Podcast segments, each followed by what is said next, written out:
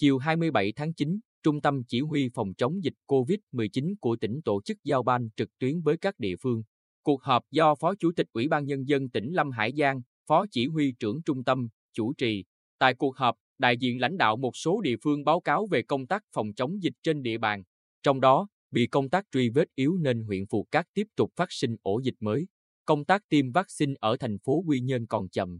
Một số địa phương có số học sinh đến lớp ít, đặc biệt là trẻ mầm non và học sinh tiểu học do lo ngại dịch bệnh. Theo đại diện ngành y tế, các địa phương chưa sẵn sàng cho tiêm chủng diện rộng, khi có nhiều vaccine, các địa phương tỏ ra lúng túng, nhập liệu là khâu chậm trễ nhất. Bên cạnh đó, số trẻ em mắc COVID-19 ngày càng nhiều, do vậy ngành y tế khuyến cáo người dân nên cẩn thận trong chăm sóc trẻ. Kết luận cuộc họp, Phó Chủ tịch Ủy ban Nhân dân tỉnh Lâm Hải Giang yêu cầu các địa phương phải triển khai tốt các biện pháp phòng, chống dịch và các nhiệm vụ phát triển kinh tế xã hội trong thời gian đến. Dù tình hình dịch bệnh dần được kiểm soát nhưng không được lơ là, chủ quan. Các địa phương phải quan tâm đến các khu vực nguy cơ cao, đặc biệt là đã có trường hợp F không xuất hiện ở khu chung cư.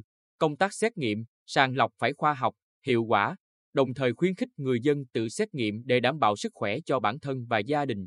Phó Chủ tịch Ủy ban Nhân dân tỉnh cũng yêu cầu các địa phương nhập liệu người dân từ 18 tuổi trở lên trên địa bàn để phục vụ tốt công tác tiêm vaccine ngừa COVID-19, đảm bảo đúng quy trình, đối tượng theo chỉ đạo của Ủy ban Nhân dân tỉnh.